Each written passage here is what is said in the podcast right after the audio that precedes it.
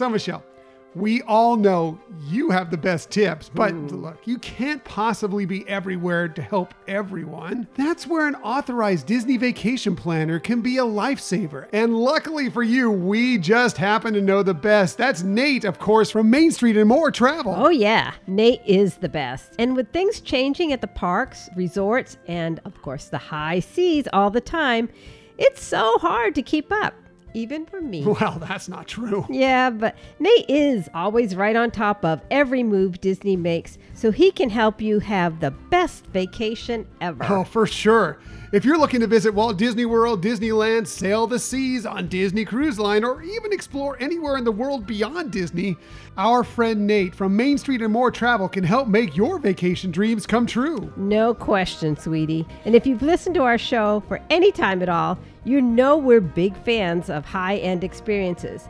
And that's just what you get when you work with Nate. He'll give you concierge level vacation planning services, but at no additional cost to you or your family. Heck, you may even save money if discounts become available because Nate is always looking to make sure you get the best deal possible. And did we mention all of this comes at no extra cost to you? That's because it's Disney that pays Nate for all that top notch service he provides, so you don't have to. So if you're looking for the best person to plan your magical vacation, just go to distripsandmore.com. Fill out the form on the website to get the process rolling on your next fabulous trip with Nate. And be sure to tell him Tom and Michelle sent you.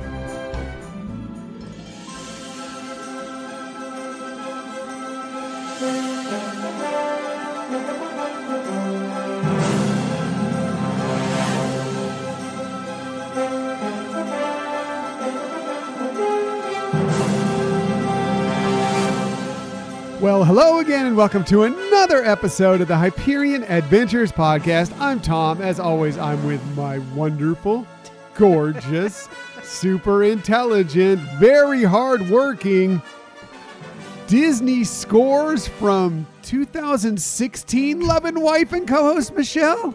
That's right. Four score and seven years What is ago. that about? we'll get to that in a moment here. Believe me, it's interesting to where we how we got to that, but I think you'll enjoy the ride one way or the other. Thank you for joining us today. We are recording this episode and it is dropping on the same day, Sunday, February 12th, 2023. A very happy Super Bowl Sunday to you all. Yes. And Lincoln's birthday. And Lincoln's birthday. Again, we will get to that in a second. Before we get to that, I'm going to talk about Super Bowl Sunday just a little bit here. Uh, whether you're listening to this as a pregame show for the Super Bowl, don't know why you would, but maybe you are. A post-game show for the Super Bowl makes a little more sense. I get that. Or later on during the week, more likely. We hope you have or have had a wonderful Super Bowl Sunday. And we hope that maybe your team ended up victorious. Right. Yeah. And hope you uh, enjoyed the commercials. Yes, or just hanging out with family with some good beverages, some good food, some good company, and just kind of enjoyed this pseudo holiday that we have Yeah. once a year. Yeah. Yeah. Are you excited? I'm excited. It's going to be a fun day. Um, don't know who I'm rooting for. I guess I'm going to root for my my brother Pat. Not really my brother, but my brother at heart, Yes. Pat from the Conversations podcast. He's all about the Eagles, so I guess I'll be rooting for the Eagles today. Sure. Why not? Sure. Why not? I'm just kidding. Uh, by the way, we wanted to reach out to the Conversations podcast and congratulate them. We were on their episode last night. They did a live episode, their 100th episode. Yeah. Uh, that was very impressive, guys. Yeah. Pretty monumentous. Pretty- And Yes. yes. And good topic. A lot of good fun people there. Yes. So, we didn't uh, sound great on it, but know, it, but it was good and fun. Uh, and they That's had a like when you're saying I'm smart. I'm like, yeah, let's not reference people to listen to that episode we visited. you should listen to it. You should listen to all the Conversations podcast episodes if you like a little fun Star Wars talk. Uh, thank you for joining us today. In the future, you can find us most everywhere you get podcasts. However, the very best place to find us is on our own website, HyperionAdventuresPodcast.com. And while you're there, Oh, I didn't know we were going to do that today. I'm just kidding. We'd love for you to sign up for our newsletter. Please sign up for the newsletter. Just a great way to be involved in the Hyperion Adventures podcast world. It's all Yeah, full of be- well, I think there's. I, I took from y- your structure, and I think I just added one little And just made it segment. a million times better, No. as she does with No. everything. But I'm thinking that this week, uh, if you if you're a subscriber already, if not, subscribe before I would say before Tuesday. Uh, I might drop a little wacky thing here. Boy, something wacky. Yes. Something wacky from Michelle, that which means it'll be the most wackiest thing you'll Yeah, find. that the our conversation again. Our conversation friends suggested I somehow post somewhere. Oh boy. Wow. so be prepared for that. I think I know where we're going with that. Um, yeah, you're not ready. you are not ready, but you will want to check it out. So please subscribe to the newsletter. Uh, also, please follow us on social media. We're on Twitter at Hyperion Podcast, Facebook, Instagram, and Pinterest at Hyperion Adventures Podcast. If you are on Facebook, come on over and join us for some good, positive Disney energy fun on our Hyperion Adventurers Facebook group. Yes, and thanks for those of you who have already joined. We love the interaction. Yeah, uh, great stuff, including a couple things that are going to come up here in just a little bit from that group. Also, we are on YouTube. If you want to find us there, just do a quick search for Hyperion Adventures Podcast, hit subscribe. You'll know whenever we have a new video. And if you ever want to contact us for any reason, please hit us up at our Gmail account, Hyperion Adventures Podcast at gmail.com. Yeah, we love hearing from you. We do love hearing from you. Now, before we get into this week's show, you know we do this every single week. We like to look back at the prior week before we advance and start moving forward because this is the show of positivity. And so we like to pick out those gems of positivity from every single week because we find there are lots of them out there and sometimes they could go by the wayside if you don't, you know, focus on them a little bit. So we like to do this thing called My Favorite Thing from This Week. And when we do this, well, we always start with Michelle because she's fantastic. she's spectacular. She's amazing. She's mm. beautiful. She has the best list. You're going to hear that in just a little bit. She does the best research. I think you're going to hear that next week. she also has the very best thing from this week. What is your favorite thing from this week, Michelle? Well, this week was actually jam packed with Ooh, a so lot jam of fun, wonderful favorite things of the week, and it's hard to really narrow down one. You know, so like I, you know, we'd have to do like Hyperion Adventures. You know, My favorite thing from this week is not A, is B, my favorite C. eighteen hundred things from this week. Yes. yes. Okay. So I'll try to narrow it down to two because they're pretty pretty close close tied. Um, so one would be that got to spend a long weekend with you. Yes, my that was really nice. sweetheart. Mhm. Um, that's such a rarity. Uh, It's so rare. having two days off in a row lately. That's rare enough. rare. Yeah. But having three really made it special, and just enjoying the heck out of having that time together with you. Yeah.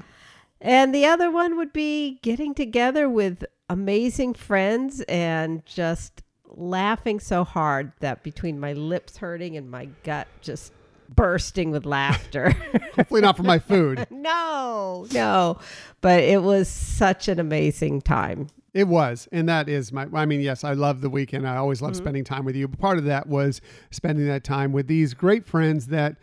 Some of which we have not seen in an extended period of time, like pre-pandemic Right. time.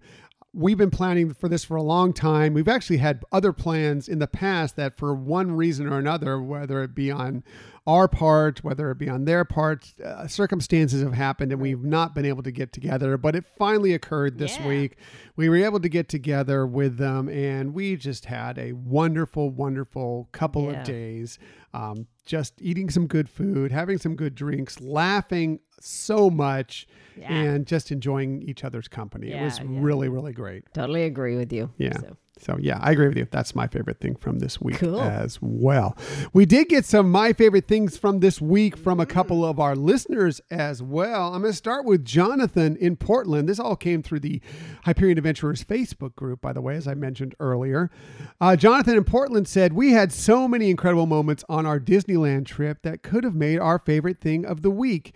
It was hard to choose, but our favorite thing was going to Moonlight Magic at uh, California Adventure We got to try so many foods, compliments of DVC, see the new world of color, meet Powerline and Max, and of course, or excuse me, just Powerline Max, and of course, take a stroll with Captain America. We would just wish Tom and Michelle could have been there. So do we. I believe know. me. Believe me. Oh, By the way, totally I don't know them. if you can find it, but if you go and check out um, Castle Bound and Down or Vinyl and Disney, they may still have this uh, video posted on maybe Facebook or but on Instagram of Captain America and our cutest Hyperion adventurer Lorelei just Mm. Yeah. taking a stroll through uh, Avengers Campus. I It's know. so adorable. It is adorable. And I, actually, I don't think the word adorable really captures the essence of just how how amazing and Yeah. cute it was. But uh, so grateful that they shared that with yeah, us. for sure.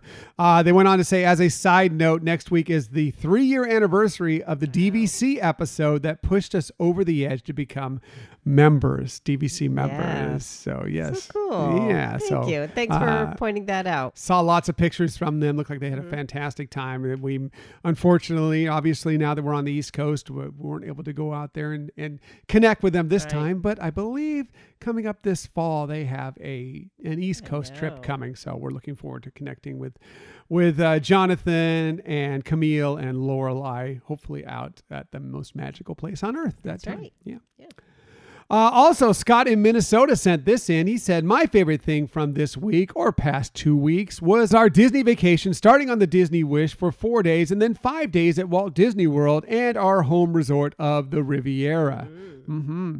Firstly, the Wish is an amazing ship, and four days in the Caribbean was absolutely beautiful. It was our first time on Castaway Cay, and we will definitely be back. Snorkeling with my daughter was the highlight of the day, and on our day at sea, Heather and I had a great time talking with you two over at the Cove Cafe. Yeah, that we, was fun. We had a long, lengthy Yeah, discussion. was that was a lot of fun. Yep. Uh, they went, he went on to say our room at the Riviera overlooked both Epcot and Hollywood Studios. We got to ride Remy's Ratatouille Adventure twice and Guardians of the Galaxy Cosmic Rewind three times. It just might be my new favorite ride, even over Rise of the Resistance. Mm. Interesting. Lots of pixie dust on the trip, including a free lightning lane uh, pass to Flight of Passage because we kept getting in long lines for Rise and Tower of Terror, only to have them break down. uh, we hadn't been planning our on going to uh, Animal Kingdom, but hopping over to Flight was our daughter's highlight. That's awesome. As we left Magic Kingdom on the last night, there was a Mickey. There was Mickey atop the railroad station to say goodbye. We had to stop and thank him for being such a good host. That is when we found out that I can do a pretty decent Mickey Mouse impression. Who knew? That's great, Scott. Good for you. I can't wait to hear that impression. Yeah. Well, back to the snow and cold for a few more months until we thaw out here in the great white north.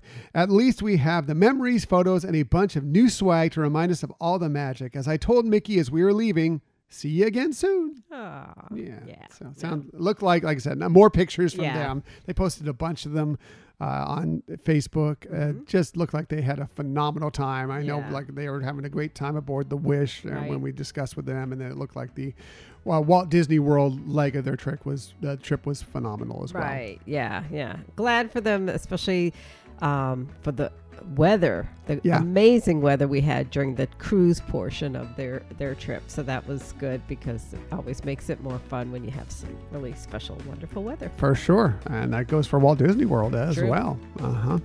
So let's go on to this week's show. We have lots of stuff for you this week, including a few interesting things came out of this week's Walt Disney Company earnings report. We'll tell you a little about, about that. And great news if you like to come back to a sparkly, clean room during your Walt Disney World vacations. We'll tell you what that's about as well. But that's later.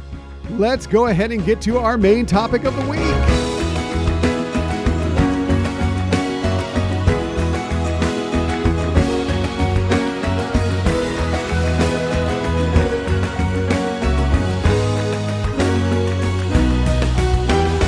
Okay, yes. So for this week's main topic, you may have looked at it and wondered why on the title page is the Lincoln Memorial there with headphones on. What is going on with this? What is happening? As Ma- Michelle mentioned earlier, it is Lincoln's actual birthday today Right. on February 12th. So Michelle had this wild idea of what we could do today for today's main topic. Michelle, explain it to our Hyperion adventurers, please.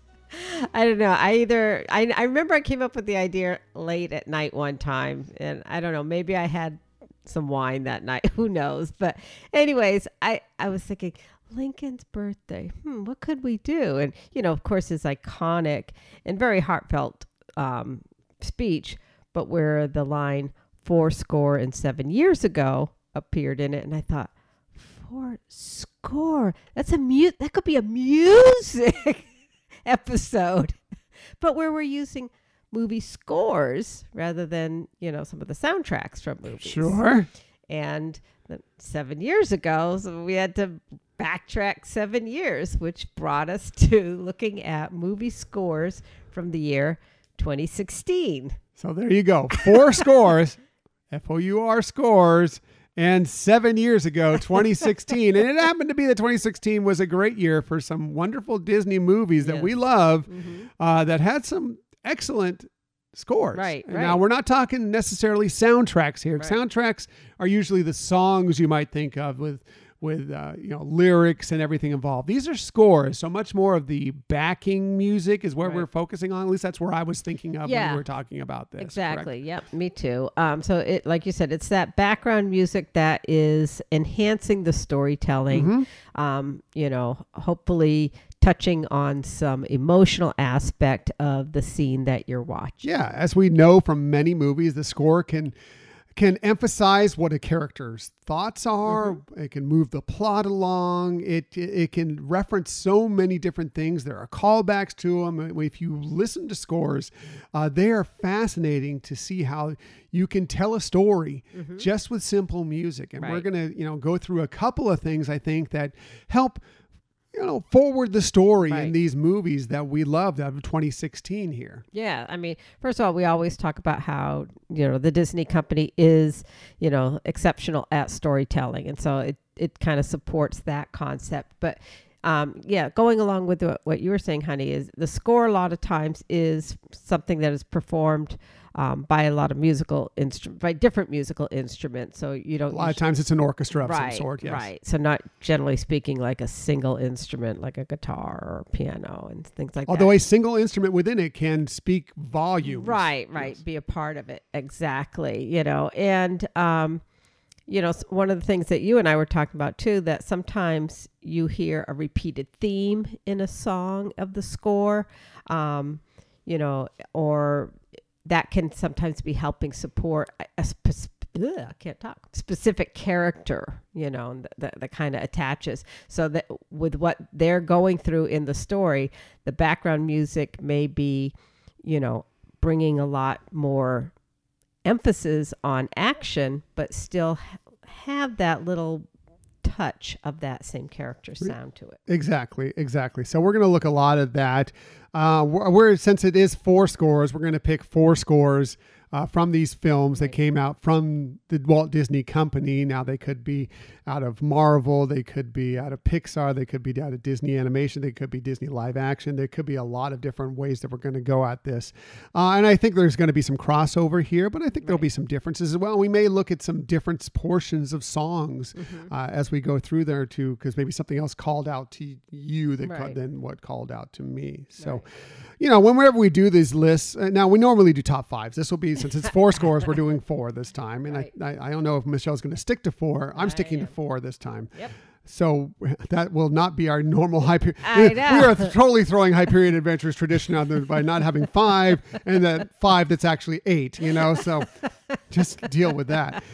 So let's go ahead. We, um, you know, when we do these lists, we always start with Michelle because she's awesome, wonderful, great, and she has the best list. So Michelle, let's start with your number four score from the year of 2016. All right. Um, like you said, there were a lot of great movies that came out that year. My number four, um, it's funny, this one, I don't know that initially I was attached to this song, but by the like third or fourth time I heard it, and I actually heard it a lot of times on Disney Hits radio, um, I actually really started to appreciate it. Appreciate it, and that is Alice from Alice Through the Looking Glass by Danny Elfman.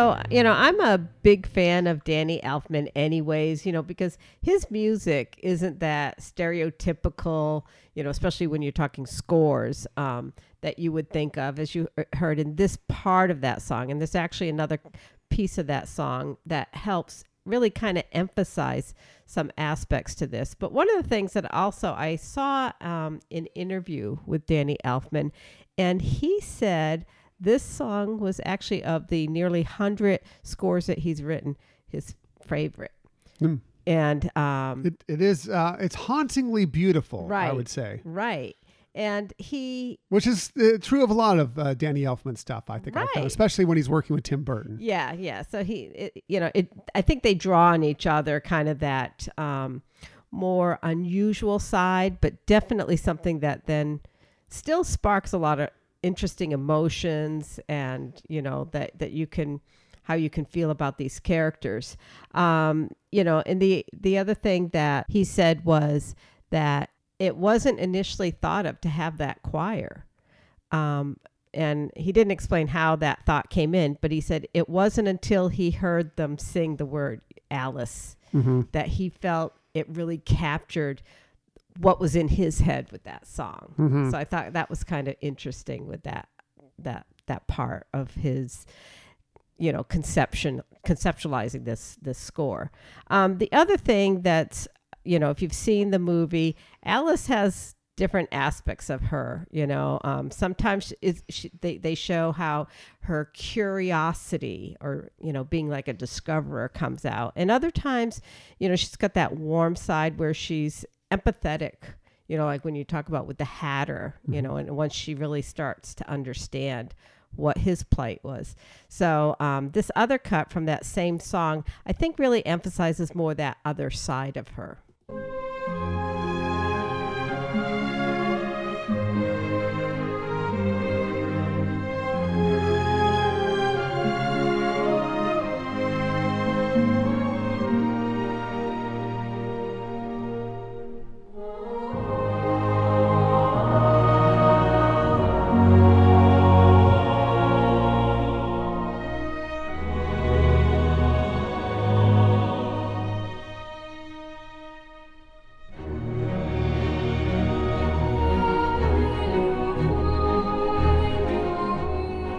Like I said, you can see there. There's that other side of Alice, um, you know, to where she really is kind of like a heroine uh, in this story. Very much so. Yeah. So uh, it was interesting how some, uh, you know, somebody can take a song from the, the other film that came out prior to this and just really enhance it and bring out more because I guess because the story is telling a, a, a much deeper type of story Mhm. involving, uh, you know, what other characters are going through. Yeah, I will say we didn't like Alice Through the Looking Glass nearly as much as we Right. enjoyed the original. Uh, well, obviously not the animated Alice Right. in Wonderland, but the other live action uh, Alice in Wonderland done by uh, Tim Burton. Right. Um, we we actually we were surprised at how much we enjoyed Yeah, that yeah. version. And uh, we were looking forward to seeing Alice Through the Looking Glass, and eh, not so great. But the music, Danny Elfman's always spectacular. Yeah, Danny There's no Elfman is- question. Yeah, I mean, it, it it has interesting characters in there that you know one could like, but I just think the strength of the first story was was so impactful to us that maybe we set the bar high. That's true. Could be. Could be. All right, so I think we're at your number four. My number four, I have a feeling, is going to be somewhere on your list as mm-hmm. well, and it's one of our favorite movies that came out of this year. And this, the when you see the story, you may not notice it, but there are some interesting nuances to uh, this the score that's behind that Mm-hmm. kind of moves the story along. And it's done by one of our favorite composers of all time. He's does such wonderful work nowadays more um, a modern composer michael giacchino. Mm-hmm. and uh, the movie we're speaking of is zootopia um, which we just heard some news about this week by the way. Interesting things. But uh, I, I find that the music the way it kind of formulates what's happening around you, Mm-hmm. including like the quirkiness that you see within the town of Zootopia itself, with all these interesting animals of different shapes and sizes going about their Mm-hmm. days in in a way that you kind of you would almost expect like we were just recently at the animal kingdom lodge looking Right. out at animals and seeing how they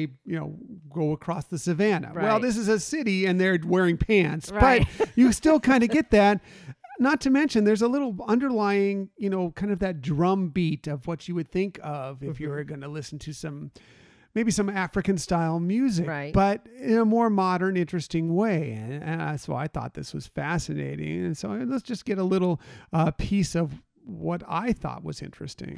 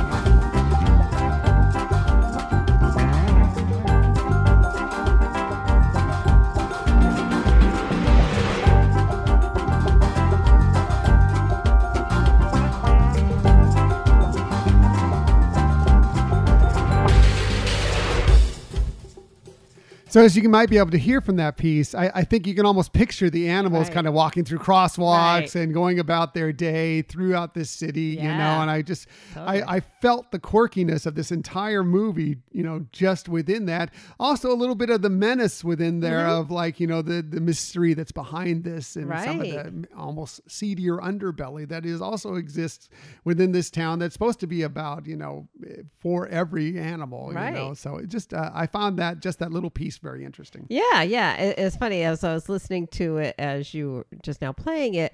Um, it did remind me of and brought back fun memories of just this past few days where we were there at the resort and looking out, and I could kind of like feel that rhythm and stuff. So cool, cool. Oh, cool. So that was my number four. Well, it it's interesting that same movie um, score also is on my list as you mentioned. It's number three, but a different perspective of it and different aspect of it. That um, and I first want to share with you some quotes that I found uh, about this. And first one came from uh, Byron Howard, who was the director of Zootopia.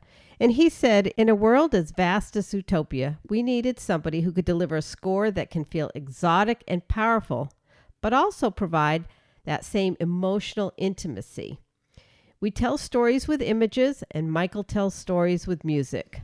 Zootopia is a massive film with deep emotional themes running throughout the story, and Michael was the perfect choice to bring the music of this extraordinary animal world to life. Um, and then in a, an another reported quote from actual um, Michael Giacchino, why can't I say it? Giacchino. Giacchino. Thank you. Again, having difficulties talking today. But It what might he, be actually Giacchino, but yeah, Giacchino or Giacchino. yeah. Sorry if we're saying it wrong. Um, but he said the general expectation about animated films is that they're just bouncy fun. But real, what really hit me the most after see, seeing Zootopia was the idea of disillusionment and bias and disappointment, both in yourself and the world around you. And what would you do in order to make things better? So there's an actual different part of the score that connected with me um, that if we can play right now.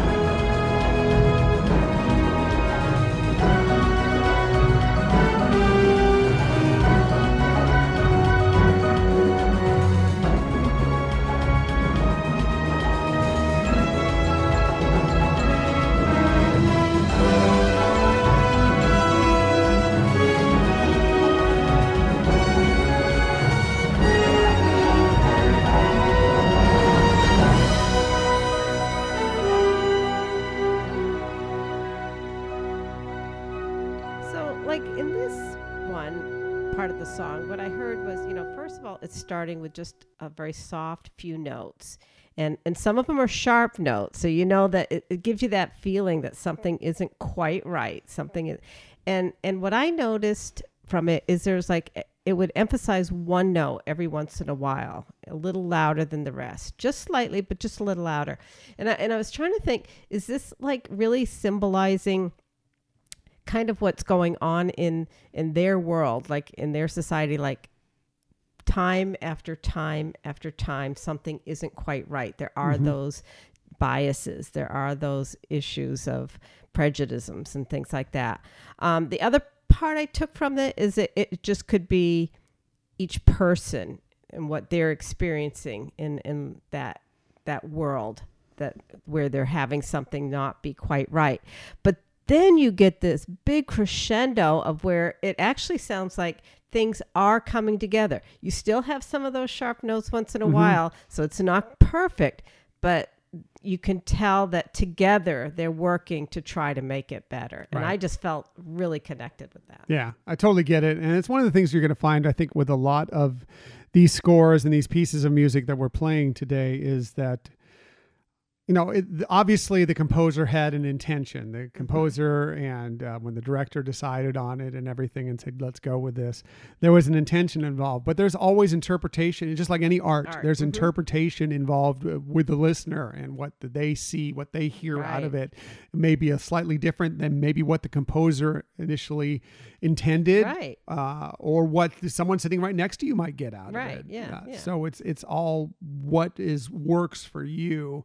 But of course, obviously, the composer thought that this is what I was striving Right, for to move the story along, to move this character along, Right, or right, whatever. yeah, but um, yeah. yeah, great choice and. Well, thank you. Yeah, I mean, you don't, I don't think anybody really. I'd be surprised if you've sat down and watched Utopia and thought, "Wow, what an amazing score that is." But when you go in and you you delve deeply more into it and take a listen, um, it's pretty impressive what they're able to accomplish. It's so subtle how it does really, like you said at the beginning, really push or move the story forward. And it's just amazing how it can do that. you know? So, Mm-hmm. Very much. so since that was my number three, I guess we'd be up to your number three. My number three, and I've I, I've I've actually flip flopped my two and three a little bit here, um, because I, the, I when I was getting this music together, I was I was much more impacted by one one piece of music out of this. So I'm going to go with I'm going to shift my number three from my number two. My number three is now Moana. Um, which came out in 2016 as well. Uh, now, you know, of course, Lin Manuel Miranda wrote a lot of the songs for that, um, but Mark Mancini is the person who actually did most of the work on the on the score. So that's where these songs lie. I I, I want to pick a particular song out of this because I think it's really, really. I mean, obviously there were so many impactful songs and uh, pieces of music uh, from with Moana. It's really musically driven, and um, it is is a fascinating, fascinating listen uh, if you were Right. are listen to the whole soundtrack. But I think uh, one of the key moments is when Moana's grandmother passes away, and there's a piece of music there called Tala's Deathbed.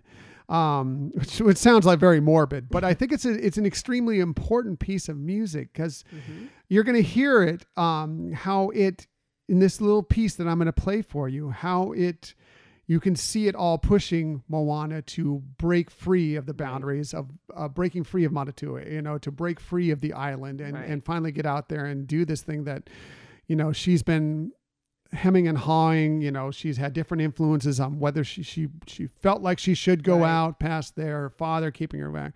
But finally, this is what um, pushes her to it. And I think you're going to hear um, a lot of that coming through in this piece of music right here.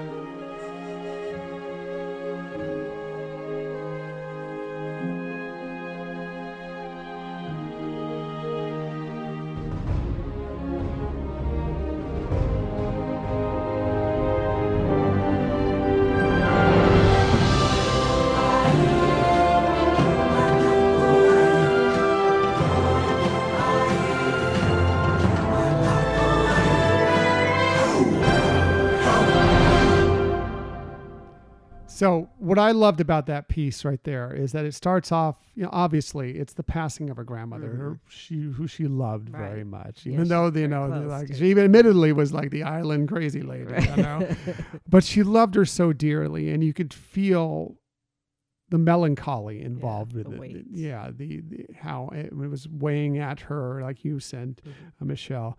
Um, the solo flute playing, you Mhm. know, the little bell, you know, and then you could you could feel almost Moana's thought process going through it. You know, first from um, grief, and then hearing just a little bit of the swell of the drums of like you know getting the the concept of Right. I need to go do this now in her honor or whatever. And then it kind of fading a little bit, little indecision there till finally build to the crescendo of the end of no, strident resolve. This is what I have to do. This is my purpose in life now. I need to go out there. And followed by finally the voices of the ancestors coming Right. in there very at the end with the drums um, striking very much, inspiring Moana on past the reef and out to find Maui and, um, you know, to um, place, put back the heart of Te Fiti. you Right, know. right. Yeah, no, you you're totally right. Um, and that is a beautiful piece. It, it was on my honorable mentions. Um, kind of thought you might pull a Moana song into this. Uh, know, I love Moana. category. Yes, and I do too. So, um, but yeah, I like you said, um, where it's it's showing her, you know, sadness, her kind of thinking, yes, is this the time to do that? Um, and the, and like you said, the hesitation back, um, and it would almost be like going through that thought process for her of, wait a minute, this is what my grandmother not told me just Mhm. once, but really encouraged me in this process, and I. Be who you are. yeah, be who you are, and I need to do it. Yeah. So, So that's what I kind of yeah. got out of that self piece. actualization. Yes, absolutely. So that was my number three.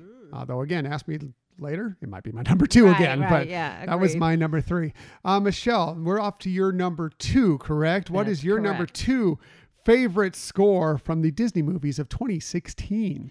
Um, so my favorite score uh, is from the movie Finding Dory uh, by Thomas Newman, and it's the song Shells.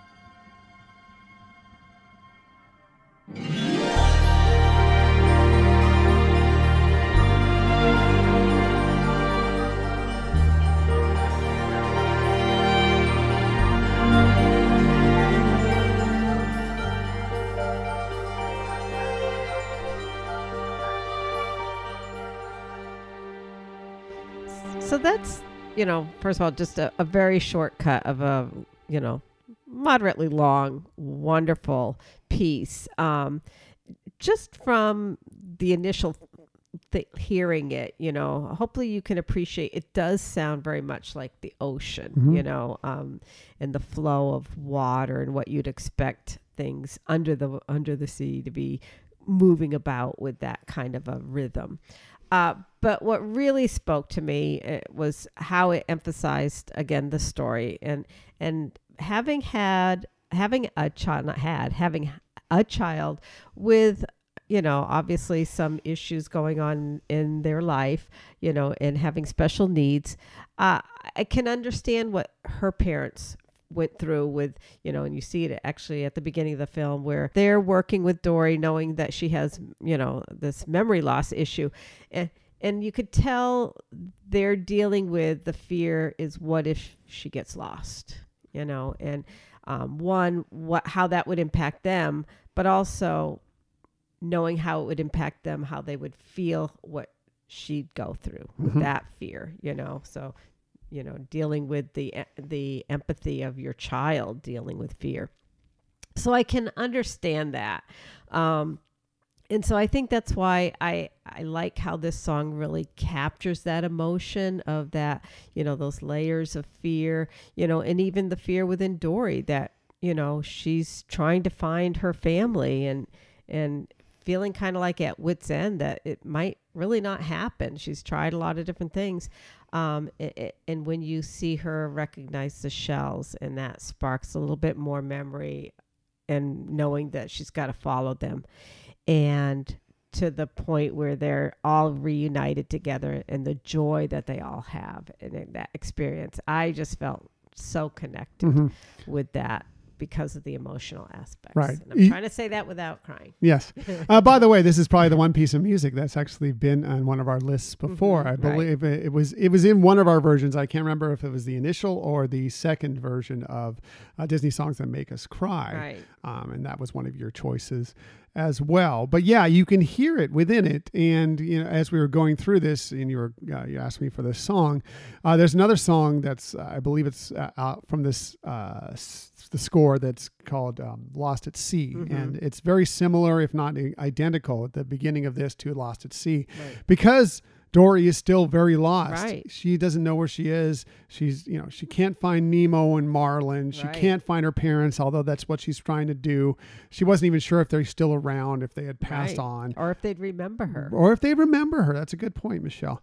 Uh, so completely lost, and you can hear it in the music there. And then the the change as she notices the shells and remembers that, Right. and then the emotion, which is so carried through in that piece of music Yes. uh, when she actually witnesses her parents Right. and their elation as well at seeing Dory again Yes. and recognizing their daughter right off the bat, even though it's been a, quite a while. Right. Um, it is so impactful, but it's such an impactful piece Yeah, of music yes. that um, punches through that moment, which is a very, very emotional moment yes, for sure. Exactly. But I think, you know, again, when you're looking at the purpose of the score to help with support the story, this really is a pinnacle example of how that does that. Mm-hmm. Because Very it, it actually you're hearing it more than any dialogue going on. So you're you're really that's what is really helping your storytelling. I mean, you, yes, you see Dory swimming and things like that,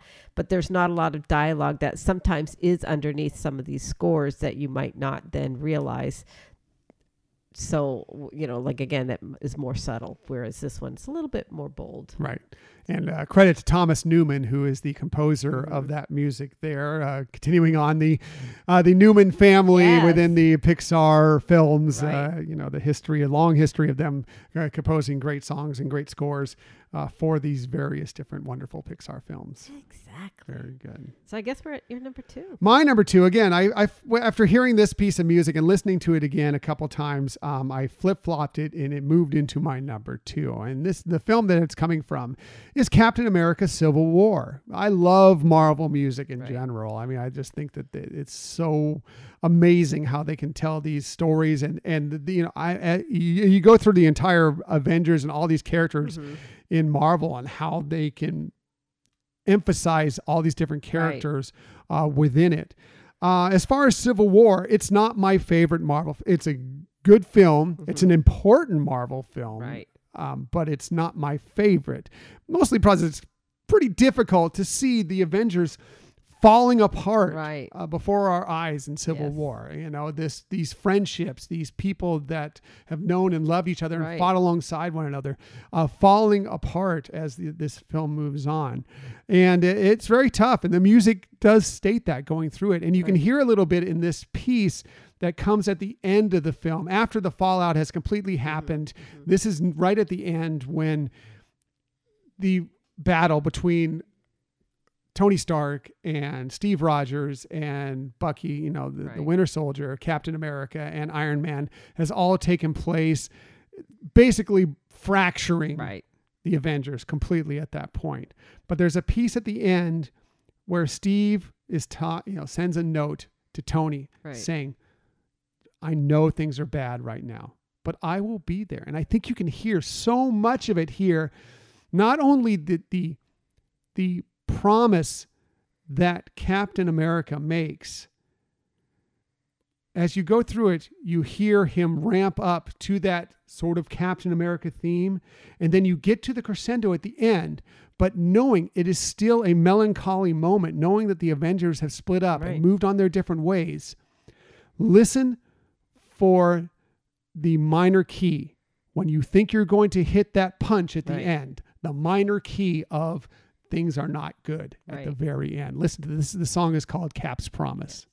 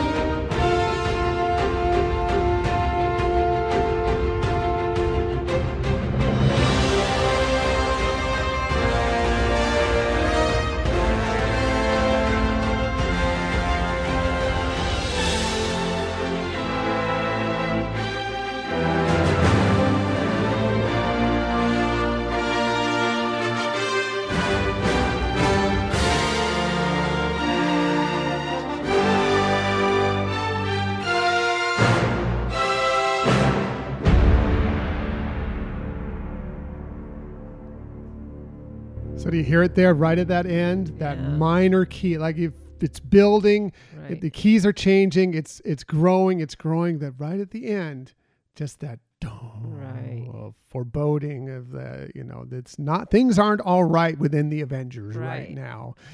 Um, I just love that piece so much because you can hear the story being told by Steve Rogers of I did this because I had to, but and I know things are fractured right now. I apologize. I don't think things are great, but when you need me, I'll be there, and that's when it's building. Right. But then again, it's like it's things aren't great. Right. I, I just think it's so much told within just a you know a couple minutes piece of music right there. Definitely. It actually is on my honorable mentions. It was, um, I was back and forth between that one and Alice to be my number four. So um, it was a tough choice to, to cut that one because I agree with you.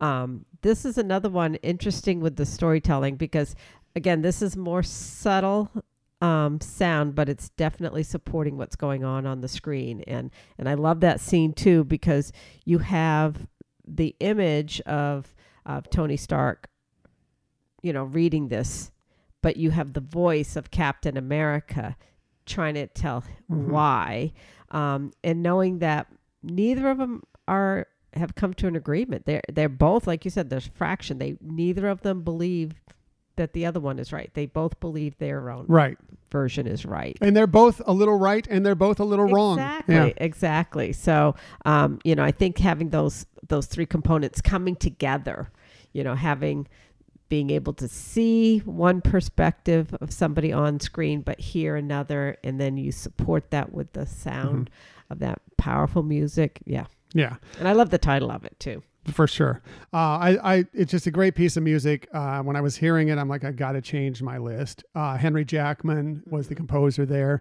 Um, he did just a spectacular job, and I just think that that it just like I, I already mentioned it, it tells a story just right there within Mhm. that piece, and that I, I think that it was the, it was, um, it was that minor key at the end that Mhm. inspired me to move it up on my list because Right. I just thought that was brilliant Yeah, because it just that note right there. Right. You know, you when you think about all. these superhero movies, you think about you think about yeah, go, let's go, and it was like no, Right. things aren't great right, Right. now. The Avengers are far from us; they're disassembled right right, right. No. well and you could see it too in tony's face It- you know it's not like you know if it was you know all everything lives everyone lives happily ever after you'd probably see his his face show okay i understand and we're going to come together but you could tell he's still like I have a better understanding, but I still believe what I believe, and you could see that Mm-hmm. Right. in his face. For that, sure. that conflict was still there too. So For sure. Mm-hmm. that's note, like you said, really supported that. So that was my number two, but let's get back to it. I actually think we're, going to be in sync with this one as our number one Disney score from 2016.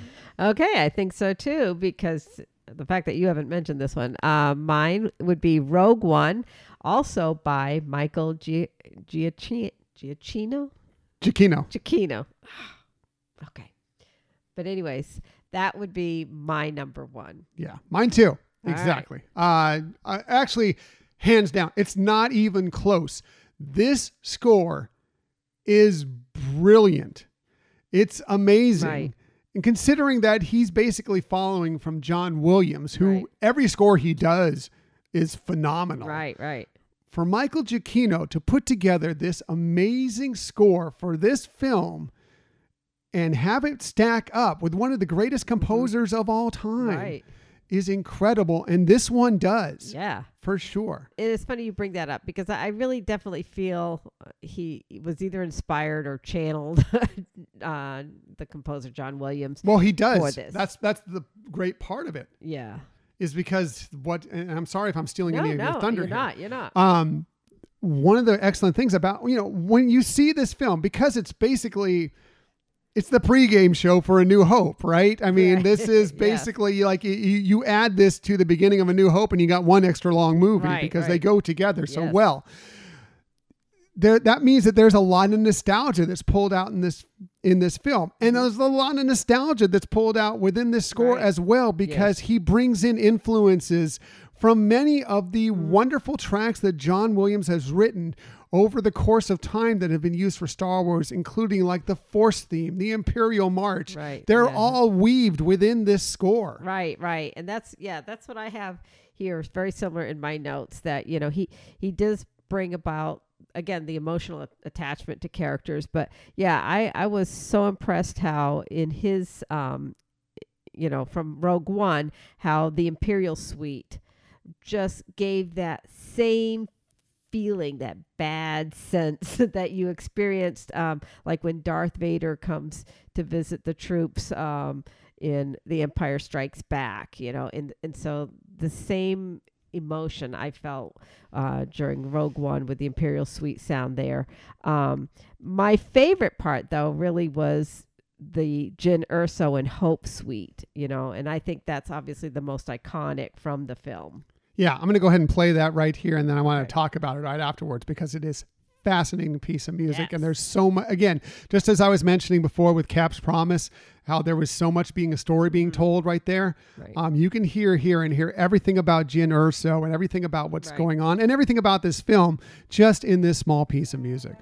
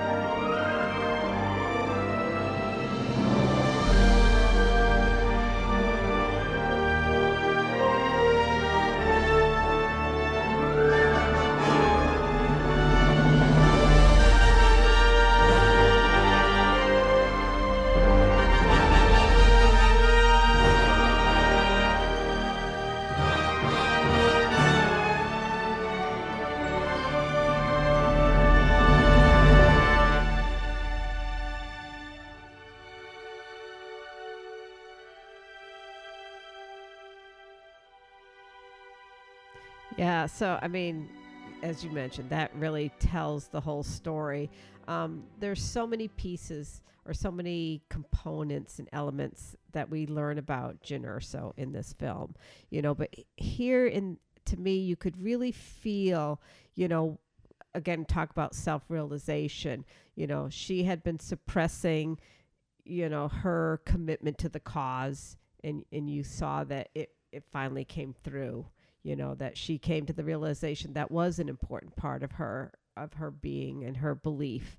And and so that it's great that that finally came through. You also felt her again the weight of losing people along the way you know all along the way of her life. But even just at that you know pinnacle part at the you know end of the film where you know the, the people that that followed her to go into this battle she knew you know she was losing them you know, um, K2SO, even that she had finally made a good connection with him, um, remembrance of her father and seeing him pass away. I mean, it, it, just seemed like you could tell that a lot of sacrifice had to be made. Um, but despite all that, there was a hope. She mm-hmm. knew what her actions were that before this, but definitely at this point, we're going to how those things were going to really help the cause, help the rebels with a significant issue that they they were mm-hmm. faced with. Mm-hmm. Um, exactly. Uh, this piece is just like this film. It is yeah. beautiful and yet tragic. Right. Um, but so important. And you, you listen to this, and it's Jyn Erso all the way through it. Uh, mm-hmm. Uh, the the solo violin that you hear right. at the beginning, that's Jyn right yes. there um, been on her own, having to be out there fending for herself since right. she was a young child. The the solo violin, you know, um, melancholy um, throughout it. Um, finding a group to attach herself to, and finding that hope. Mm-hmm. You know, which is such a huge theme within the right. entire oeuvre of right. Star Wars. Yes. Uh, that hope and family and it's all within that song right there. Yes. And yet there's always this melancholy, this tragic feeling throughout that. Despite you feel the building hope, right. you know that, you know, they're going to have to end up spoiler alert for the film sacrificing themselves right. at the end for the greater good it's haunting i already mentioned um, Danny Elfman earlier mm-hmm. being hauntingly beautiful. Right. This is the same exact thing. And this is just a piece of so many wonderful oh, yes. pieces of music throughout this film that whether it be something as beautiful and tragic as this to something that is more nostalgic and uh, is just is so well done. Michael Giacchino. Yes wonderful, wonderful, did such a wonderful job yes. um, of basically stepping into a, a, very difficult role that you know was been handled by arguably the greatest, right. at least, film composer of our generation. Yeah, you know? definitely. Yeah, definitely hard to follow that act, but he definitely did it amazingly beautiful. For sure. Um, I highly recommend you you listen to the entire thing. And yes. it, it could it nearly brought me to tears. Oh, it yes, could yes. bring you to tears listening to just to the soundtrack alone and right. just kind of thinking about where these play out, where these right. things play out within yes. the film itself. It is it is amazing right. um, what he did uh, to pull the emotion out of this movie. Exactly. Yeah, so, I totally agree with you. So I'm not trying to finish on the minor key of this episode, uh, but yeah. I mean that is uh, that's kind of the way it, it, went for me because I just felt like it was such an important piece of music. Oh yeah, yeah, definitely. And like you said, there are other uh, great parts to it. Uh, you know, we mentioned the Imperial Suite, um, where you really get that feeling of you know. The Imperial March, the yeah. Imperial March, but it's you know a different take on it and yeah. it, but still same it just brings that same thing to you and and like you said um how he kind of how he followed through in, in johnny's footsteps Johnny. um with using themes for people mm-hmm. and and having that follow through in the storyline yeah. Very good. So that is. Do you have any other things you want to mention, Bunny chance? Or I Um, think we've hit a pretty good list. There, Yeah, actually. yeah. I, I think we did. I mean, the other uh, a few um, honorable mentions that I was kind of toying with. I, I well, I, several of them I mentioned, but the other one. Um, speaking of John Williams, uh, that year uh, BFG Mm. um, came out. Is a big friendly giant, Giant, right? right? Yeah. and the suite from there is, um, you know, that score is also very beautiful. It was one again. I I toyed with putting that one on there. It was on, it was off, it was on, and it was Mhm. off. But definitely also a great score, and and you know having him come through um, to be able to do that. He working again with Spielberg on that film, which Very was a great film. Very good. Uh, we love. I know this is a very niche segment, a niche area. You know, the scores of 2016, but I think it was fun how Michelle got to this point. Yeah, I mean that year uh, when I came up with the idea, I had not looked at what films came out. I just did it by the by the kitschy title. Um, but there were some other great films that came out that I think had scores that were very impactful to um, the Jungle Book. The live action Jungle Book came out that year. Um, Pete's Dragon came out uh, at the same at that that same year. Uh, Doctor Strange. Mm-hmm. Um, so another one I considered. hmm yeah, right. Um, so there, and there were some others too, but definitely it was. It turned out to be a year that had some really great um, scores to Yeah, try to some choose. really, really great movies that came out of 2016. It's uh, hard to believe it's it's been Yeah. uh, seven years. yes. Um, but there were some really great songs and some really great movies that came out of this time. And if uh, there was one that stood out to you, or if there was a piece of music from any of these films you've already mentioned that you particularly Mm-hmm. enjoyed, we'd love to hear about it. What was your favorite score from 2016? Uh, please hit us up on the Gmail account or on social media, and we'll share them on an upcoming show.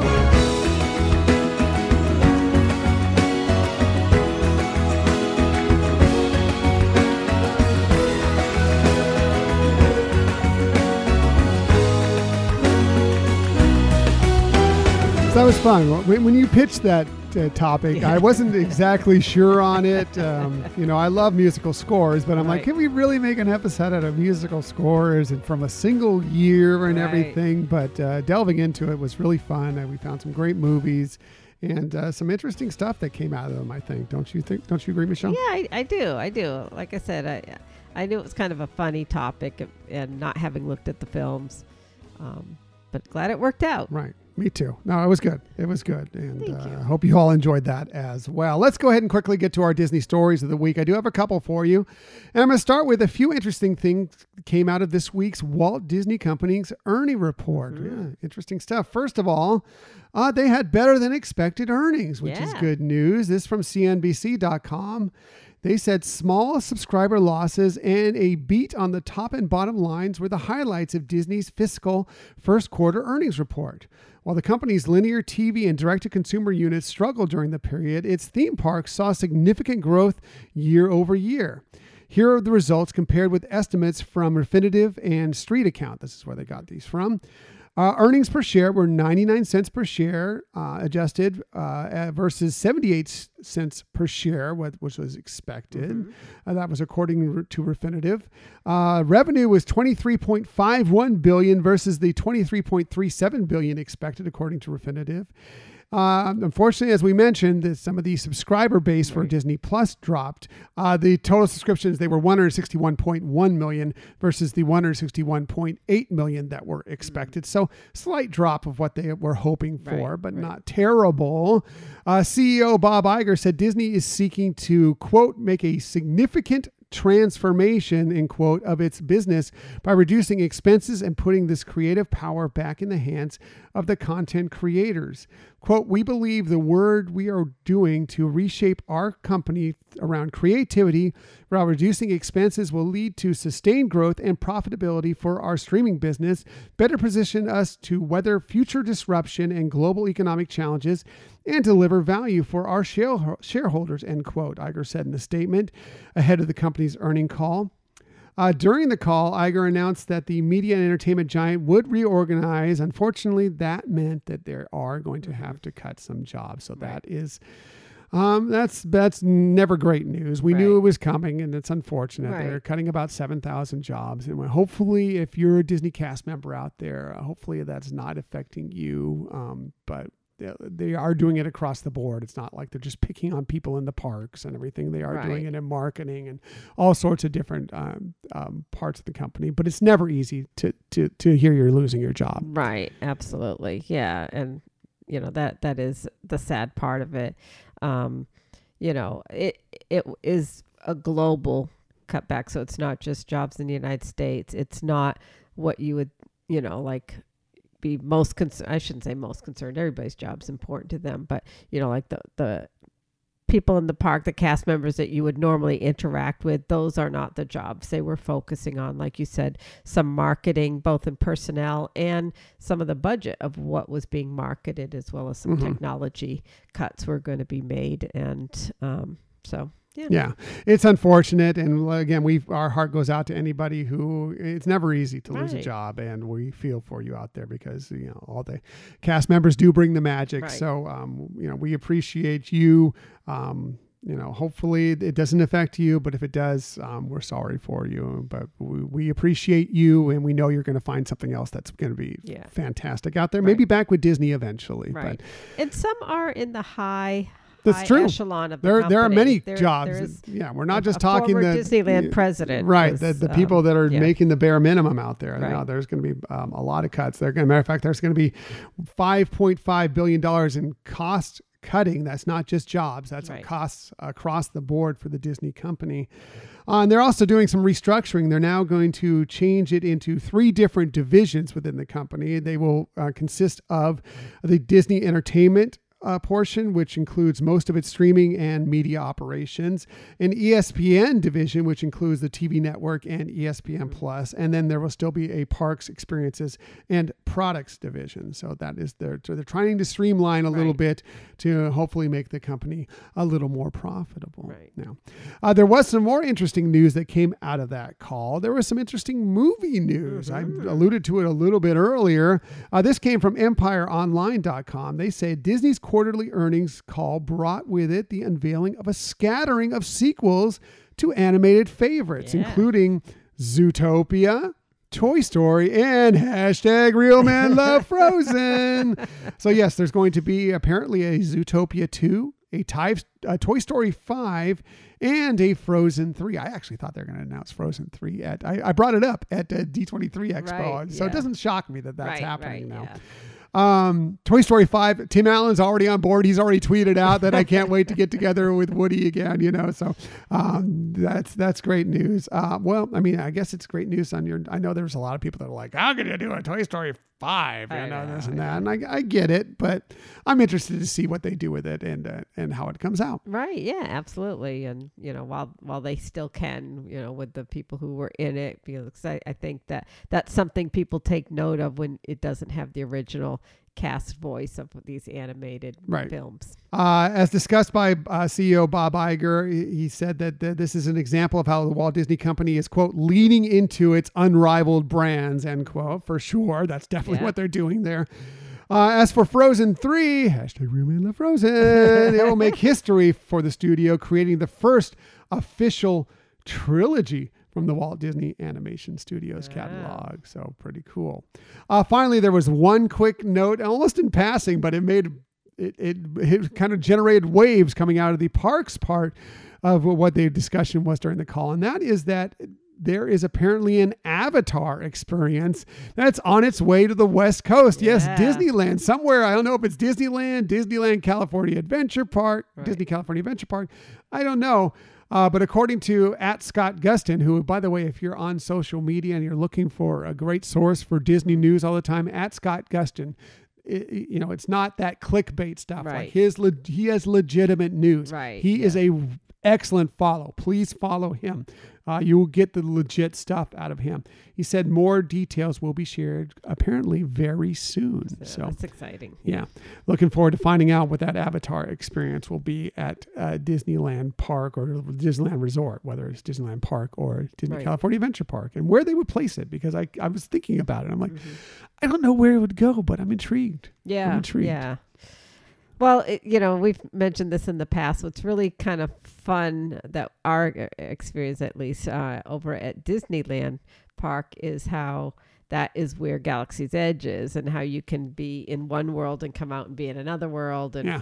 and yet it, it works. They do great transitioning. Um, so I would almost think that would probably be the park because I, I don't know. I th- it, it seems like Disney California Adventure Park they kind of already have certain designations that I don't know if it would fit in, but who knows? could Yeah, I don't know. I mean, wrong. I could see them over in a place kind of by Ariel's Grotto. um more like by Grizzly River Run, kind of in that area over Mm-hmm. there where they have like the the the challenge trail or whatever. Like maybe that's a place they can put like a mini Pandora over there or Yeah, something, you true. know. I mean, I, it wouldn't exactly fit in, but you still kind of had that, you know, almost forest area that you could kind of Right. blend it a little bit. I don't know. I, I don't know what they're thinking. I don't know where they plan on putting it, Mhm. but I'm excited to find out about it. and- Yeah. and have that uh, experience Right. or some sort of experience uh, revolved around what is a global phenomenon between the two films so far Yes, um, transitioning somewhere to the west coast. That's great. So uh, one more story and that is great news if you like to come back to a sparkly clean room during your walt disney world vacation. This from the disney parks blog. They said We've heard from many of you about how much you love and have missed the more regular housekeeping services we offered prior to the pandemic.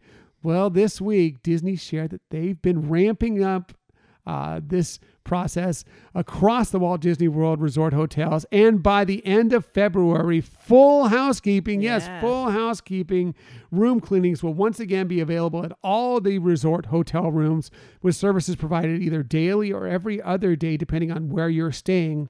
These full cleanings, of course, include everything you'd expect from replacing towels and amenities to clean the bathrooms, making the beds, emptying trash and recycling, tidying the room, and vacuuming. I think that's great news to know that they have the staffing again, one, Right. to be able to do it. But also, I mean, it just it's it's always nice. You know, you go away to the parks for the day and you come home and your your room is all straightened up and nice and looking good, and it, it just it feels nice. Yeah, I mean, I think that was still one of the lingering things since the pandemic that that, like you said, people missed. It was just, it was a noticeable thing. Right.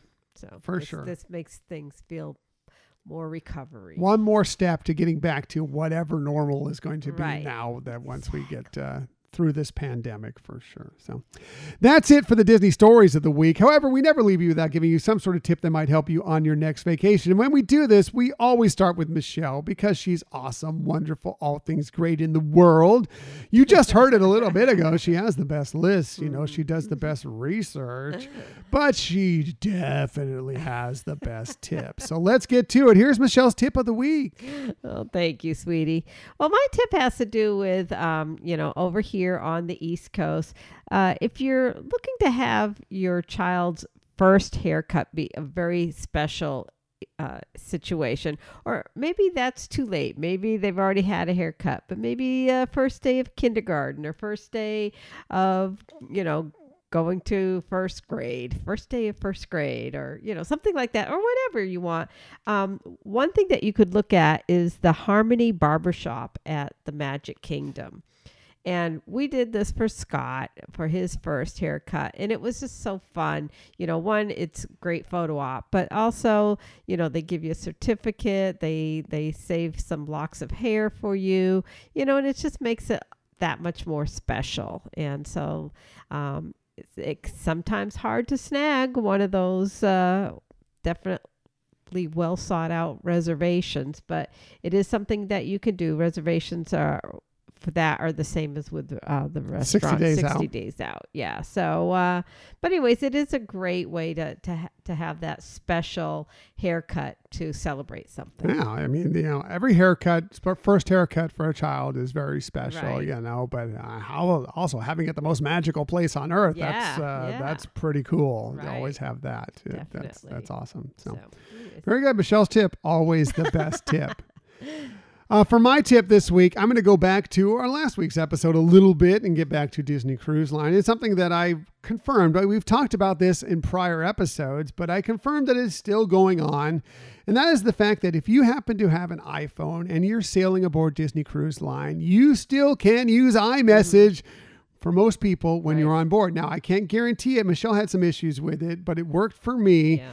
Uh, as long as you're sending iMessage, so that means you're going from an iPhone to somebody else with an iPhone Right. without buying an internet package or whatever, Right. you are most of the time still able to send text messages. Now, you can't send pictures or anything like that. But if you want to stay connected, and many of you are like, I don't want to talk to anybody on the land, and I definitely don't want them talking to me. I get that. Trust me while you're on vacation. I get it. But if you do want to stay somewhat connected with people back on the mainland while you're on your cruise, that is a way you can do it. Now, I don't believe it works for Android. It just Right. works for iPhone devices right now, um, iPads as well as um, if you have iMessage working on there. Mm-hmm. Uh, but that is a way that you may possibly, now again, it sometimes works, sometimes doesn't, but I can confirm to you it worked for me that you still can text somebody, Right. message somebody while you're out there on the high seas. Right. And I think for the most part it worked for me too. It was just some, you know, there might have been some other causes for it to get glitchy, but Right. yeah. Right. When tip. when we did it back on our Christmas cruise a little over a year ago, it worked for me for half the cruise, and then like the last two three days, it went out on me for whatever reason. I don't know why, but uh, it, it it works most of the time, Right, I'd say. But it's worth a shot if you need to stay connected with somebody back at home. Right, right. So- That's it for this week's show. Next week, well, I think we're going to get back to one of Michelle's awesome research pieces as we look back at our Disney at 100 series. Yeah. Looking forward to it. Yeah, I don't know what Michelle's going to focus on this time, but I know it's going to be awesome because her research is always amazing and that's going to be exciting. also, we are doing Moonlight Magic this week out at Epcot, and so I'm sure we'll tell you a little bit how that went as well. It's been a while since we've done a Moonlight Magic event, and we're excited to sample this uh, special DVC Yes. um, perk Right. once again. Yeah, yeah. And it's going to be fun that it's at Epcot. So that's pretty cool. Yeah, for sure. Yeah, Looking yeah. forward to it. So, as for this week's show, we appreciate that you joined us today. In the future, you can find us most everywhere you get podcasts. However, the very best place to find us is on our own website, HyperionAdventuresPodcast.com. We are also on social media. You can find us on Twitter at Hyperion Podcast, Facebook, Instagram, and Pinterest at Hyperion Adventures Podcast. Uh, if you want to find us on YouTube, just do a quick search for Hyperion Adventures Podcast. Hit subscribe. You'll know whenever we have a new video. And if you ever want to contact us for any reason, please hit us up at our Gmail account, Hyperion Adventures Podcast at gmail.com. And if you really would like to help support the show, we'd really appreciate, uh, if you haven't done so already, a review. Five star rating would be awesome. Uh, or tell a friend or family member to listen to the show. For sure. We haven't been able to read a review on the show in a long time. We'd love to read your review. Uh, if you drop us a five star review, we would be thrilled to share it on this show. And we will thank you very much. And we thank everybody. We've gotten a lot of wonderful people who have you know, said great things about us through those reviews. Right. Um, thank you all for already doing that. You know, we can't tell you how much we appreciate it. Exactly. That's it. Thanks for listening to another episode of the Hyperion Adventures podcast. We look forward to sharing some time with you again next week. Until that time, I'm Tom, I'm Michelle. and we hope that you have a magical week. Bye.